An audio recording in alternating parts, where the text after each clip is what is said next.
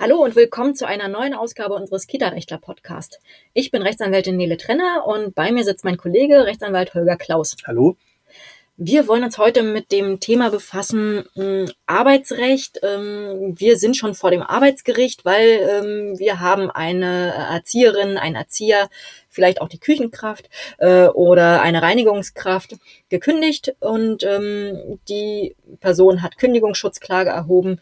Wir sind also beim Gütetermin vor dem Arbeitsgericht. Was ist da so an Vergleichsmöglichkeiten denkbar? Zunächst einmal ähm, ist das Gericht schon von Gesetzes wegen ähm, dazu verpflichtet, immer etwaige Vergleichsmöglichkeiten auszuloten.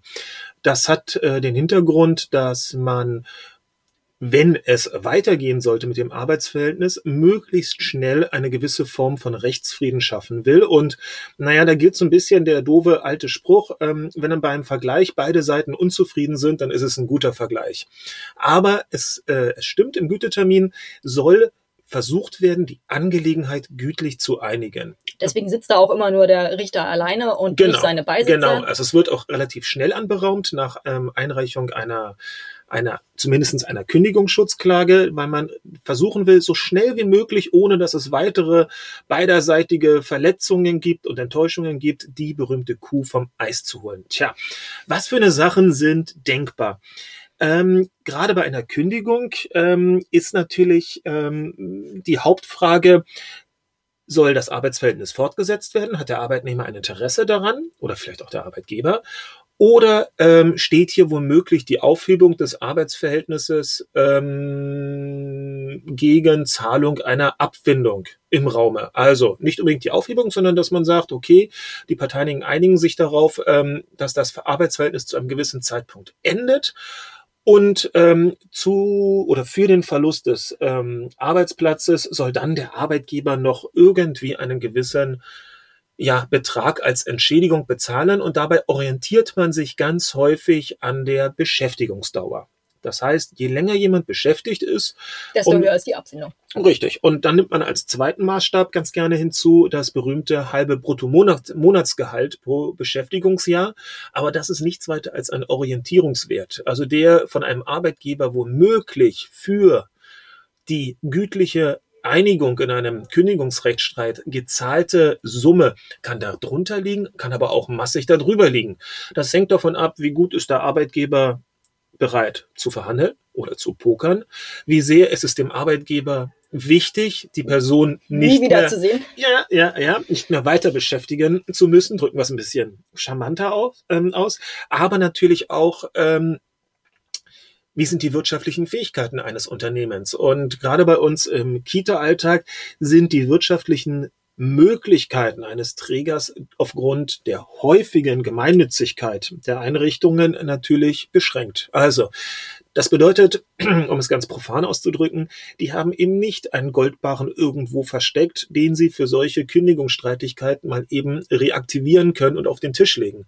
Das geht nicht. Ähm, das ist ja so, gerade bei der Gemeinnützigkeit, dass eigentlich jeder Euro wohl verplant ist und ähm, dort etwaige Beträge, die gezahlt werden, naja, die stehen dann für andere Sachen nicht mehr so ganz zur Verfügung. Und deshalb wird man gerade im Kita-Alltag zumindestens oder anders ausgedrückt, je kleiner die Einrichtung ist, eher nicht allzu große Erwartungen als Erzieher, als Erzieherin an üppige Abfindungssummen haben dürfen. Einzelfälle gibt es immer. Da sieht es dann wieder anders aus. Oder bei ganz großen Trägern, da ist auch wiederum etwas anderes möglich. Aber so in der Tendenz, ähm, sagen wir mal so, äh, anders als womöglich bei Trainerentlassungen von Bundesliga-Clubs oder bei großen äh, Bankunternehmen ist äh, im Kita-Alltag, was die Abfindungssummen angeht, doch eher der schmale Taler die häufige ähm, Variante. Was gibt's noch? Oder anders ausgesprochen, die Kehrseite dessen ist, dass äh, man sich darauf einigt, dass das Arbeitsverhältnis dann doch weiter fortgesetzt wird. Naja, das ist dann relativ einfach. Dann wird man einfach im Rahmen eines, ähm, eines Gütetermins ähm, sagen, okay, die Kündigung wird für gegenstandslos erklärt, aus der werden keine weiteren Rechte hergeleitet durch den Arbeitgeber und der Arbeitnehmer wird aufgefordert, gefälligst am nächsten Morgen wieder pünktlich zur Arbeit zu erscheinen. Und das Ganze geht dann voran. Wenn man es dann noch schlau einigt, ähm, oder die, die Einigung auch schlau bewerkstelligt, wird gleich darüber über etwaige Lohnansprüche des, ähm, des Erziehers, der Erzieherin gleich mit eine Einigung getroffen. Und das macht man mit dem Satz, dass natürlich der ausstehende Lohn für die vergangene Zeit, wenn die Person schon nicht mehr zur Arbeit erschienen ist, weil der Kündigungszeitraum ein bisschen zurück ähm, liegt, dass der natürlich ähm, entsprechend der arbeitsvertraglichen Regelung abgerechnet und ausgezahlt wird. Das macht man auch noch hinzu. Darüber mhm. hinaus gibt es natürlich viele ähm, weitere Punkte, gerade im Kündigungsfall und wenn man sich man einigt. Kann, man kann sich zum Beispiel natürlich in mhm. Richtung Zeugnis verständigen. Wie soll das aussehen? Was hätte man da gerne auf jeden Fall drin? Äh, welche Gesamtnote soll sich daraus ergeben und so weiter? Ja, man, man macht, man ähm, findet häufig in arbeitsgerichtlichen ähm, Vergleichen die Formulierung ähm, und der Arbeitgeber verpflichtet sich, dem Arbeitnehmer ein wohlwollendes Zeugnis zu gewähren. Das ist Wohlwollend natürlich, muss es natürlich immer sein, weil man darf den Arbeitnehmer ja nicht in seinem Fortkommen, in seinem beruflichen Richtig, Leben. richtig. Das ist also ein Satz, der eine Selbstverständlichkeit ähm, nur ausdrückt, der ist zu wenig. Ähm, hier ist es immer ganz schlau zu sagen, ein wohlwollendes Zeugnis mit der Endnote, welche auch immer das sein mag, ne, auf die kann man sich ja dann verständigen, und mit der üblichen Dankesformel am Ende. Denn ein Arbeitnehmer hat nicht auf die unbedingt einen Anspruch. Dieser Satz, äh, wir danken Frau XY für ihre langjährige Tätigkeit und wünschen ihr auf ihrem weiteren beruflichen Weg alles nur erdenklich Gute oder so eine Geschichten. Das war jetzt gerade nicht die beste Formulierung, da gibt's einige. Ähm, aber auf diese berühmte Schluss- und Dankesformel hat man nicht einen Anspruch. Und wenn die natürlich fehlt, dann weiß jeder einigermaßen gewiefte neue Arbeitgeber, dass es womöglich bei diesem Zeugnis und bei diesem Arbeitsverhältnis nicht ganz reibungslos am Ende zugegangen ist. Also sollte man in einem gerichtlichen Vergleich auch hierüber gleich in einem Vergleichstext eine Einigung erzielen. Dann ähm, spielt natürlich häufig eine Rolle, wie ist es mit der Rückgabe von irgendwelchen Materialien? Also was ist, wenn zum Beispiel es ein Betriebshandy gegeben hat.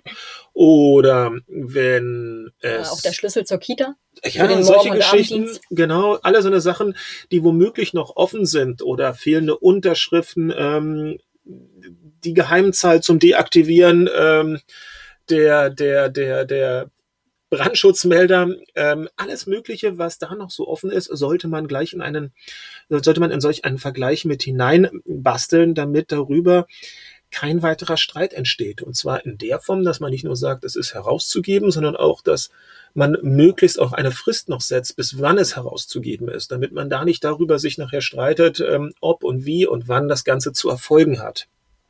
Dann ganz häufig ein Riesenthema, wenn der Kündigungszeitraum noch in der Zukunft liegt. Nämlich dann kommt die Frage hoch, hm, wie machen wir das denn jetzt? Wir wollen auseinandergehen, aber erst in sechs Wochen. Und eigentlich möchte ich, ich Arbeitnehmer, eigentlich gar nicht mehr da morgen hingehen, weil oh, früh aufstehen muss jetzt nicht sein, mich ankäsen lassen oder von den Eltern ausfragen, ja, warum gehst du denn?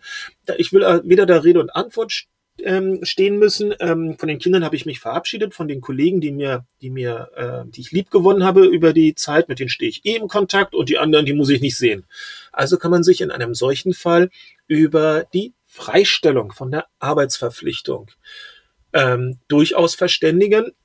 Meistens ist es so, dass der Arbeitgeber, der einen Arbeitnehmer durch die Kündigung ja loswerden will, sich an diesem Punkt noch eher einigungsbereit zeigt als bei einer zu hohen Abfindungssumme, weil es ganz häufig, es gibt Ausnahmen, aber ganz häufig aus Arbeitgebersicht sich natürlich ähm, nicht unbedingt es als sinnvoll erweist, jemanden, der sowieso schlecht auf den Arbeitgeber zu sprechen ist, noch im Rahmen der, des normalen betrieblichen Werdeganges dort ähm, weiter zu beschäftigen. Dann Weil der macht im Zweifel einfach Dienst nach Vorschrift äh, und das ist vielleicht ein bisschen zu wenig. Manchmal ist es zu wenig, ja, aber ähm, manchmal gibt's dann auch vielleicht zu viele Gespräche im Kollegenkreis über was einem da alles ähm, Negatives durch die Kündigung ähm, widerfahren ist oder auch nicht widerfahren ist. Womöglich gibt es auch noch ähm, Geschichten über die Abfindungssumme. Vielleicht wird, wird die Summe auch noch ein bisschen übertrieben. Ähm, Eltern sind irritiert, ähm, Kinder sind womöglich irritiert, weil diese Person schon mal eine gewisse Zeit jetzt äh, draußen war. Also da gibt es einen ganzen bunten Strauß an Motivationen, die einen Arbeitgeber an dem Punkt bewegen können, zu sagen, nö, nö, nö, nö, du lieber Arbeitnehmer, du darfst zu Hause bleiben, dich von deiner Arbeitsverpflichtung frei. Der Arbeitgeber hat jetzt zwei Möglichkeiten. Er kann dies widerruflich machen. Dann kann er gegebenenfalls in den nächsten sechs Wochen, unterstellt, dass der Kündigungszeitpunkt erst in sechs Wochen ist, also die Beendigung des Ganzen, dann kann er, wenn ähm, gerade Erziehermangel ist oder irgendwas ganz Dramatisches stattfindet, jederzeit zum Arbeitnehmer sagen, ich habe es mir anders überlegt, erscheine bitte morgen früh wieder zum Dienst. Oder der Arbeitgeber sagt, nein, ich möchte, dass diese oder der Arbeitnehmer wird das aber auch so wollen, aber der Arbeitgeber kann eben da auch mitziehen. Nein, ich stelle dich unwiderruflich von der Arbeitsleistung frei. Und gleichzeitig einigen sich die Parteien darüber, dass etwaige Urlaubsansprüche schon längst genommen worden sind.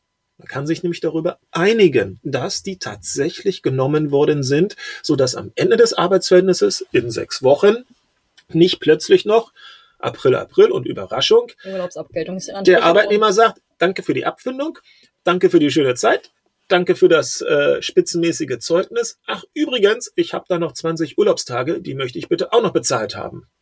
Also kann es an diesem Punkt eben auch von den Beteiligten durchaus ein wechselseitiges Interesse geben, sich über Freistellung und Urlaub mit zu vergleichen, um dann wirklich am Tag X ähm, sich tief in die Augen schauen zu können und getrennter Wege gehen zu können. Was haben wir noch? Ich überlege gerade, was haben wir noch, was haben wir noch, was haben wir noch?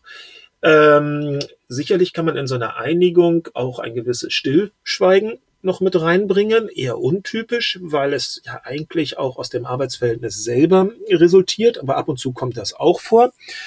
Und ähm, Nein, also das sind so die klassischen Sachen eigentlich, die man versucht in einem Vergleich festzuzimmern, damit die Parteien tatsächlich dann getrennter Wege gehen können. Und für den Fall, dass man irgendwas vergessen hat, woran niemand gedacht hat, gibt's natürlich die äh, schicke große ähm, Ausgleichsklausel. Ausgleichsklausel genau. genau. Das ist etwas, ähm, darüber muss sich jeder Arbeitnehmer, aber auch jeder Arbeitgeber ganz genau bewusst sein, dass er mit dieser Ausgleichsklauseln. Die Parteien stimmen überein, dass mit Erfüllung dieses Vergleichs alle wechselseitigen Ansprüche, gleich ob bekannt oder unbekannt, abgegolten und erledigt sind, dass mit dieser Klausel in einem Vergleichstext vor einem Arbeitsgericht man nicht mehr oder fast nicht mehr. Es mal kleine Ausnahmen geben, ganz kleine Ausnahmen, die wir hier nicht weiter vertiefen wollen, weil sie einfach in der Praxis kaum eine Rolle spielen.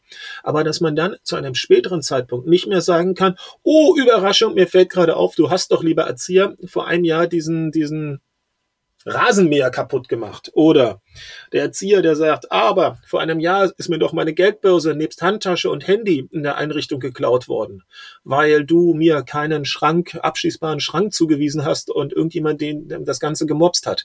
Also mit diesem, mit dieser Ausgleichsklausel sind dann wirklich wechselseitig alle denkbaren Ansprüche, fast alle denkbaren Ansprüche nicht mehr durchsetzbar. Man ist wirklich dann mit dem Thema durch. Es dient dem Rechtsfrieden. Eine solche Klausel ist ähm, fast in allen Fällen sehr zielführend, auch weil dann irgendwelche Ansp nee, ähm, einfach, wir bleiben mal dabei, sonst, sonst, sonst würden wir jetzt ja eine Verwirrung stiften. Ähm, eine Klausel, so eine Klausel, eine große Ausgleichsklausel ist sehr zielführend, wenn man dann wirklich wechselseitig weiß, okay, das aus dem Vergleich, was hier fixiert ist, das wird noch geschuldet, wechselseitig, und, und dann, und dann ist auch gut. Mhm. Das sind so die klassischen Sachen, die man sich sowohl auf Arbeitgeberseite, also auf Trägerseite, als auch auf der Seite von Erzieher oder Erziehern oder sonstigen Beschäftigten eines Trägers, ähm, über die man sich vor einem Gütetermin kurz Gedanken machen sollte, weil es natürlich dann Aufgabe des Richters ist, in die eine oder die andere Richtung entsprechend Fragen zu stellen und man womöglich auf der Gegenseite auf eine ganz aufgeschlossene Reaktion treffen kann und dann kann es auch ganz schnell gehen und die Sache ist geklärt und jeder geht dann seines Weges. In diesem Sinne, tschüss. Tschüss.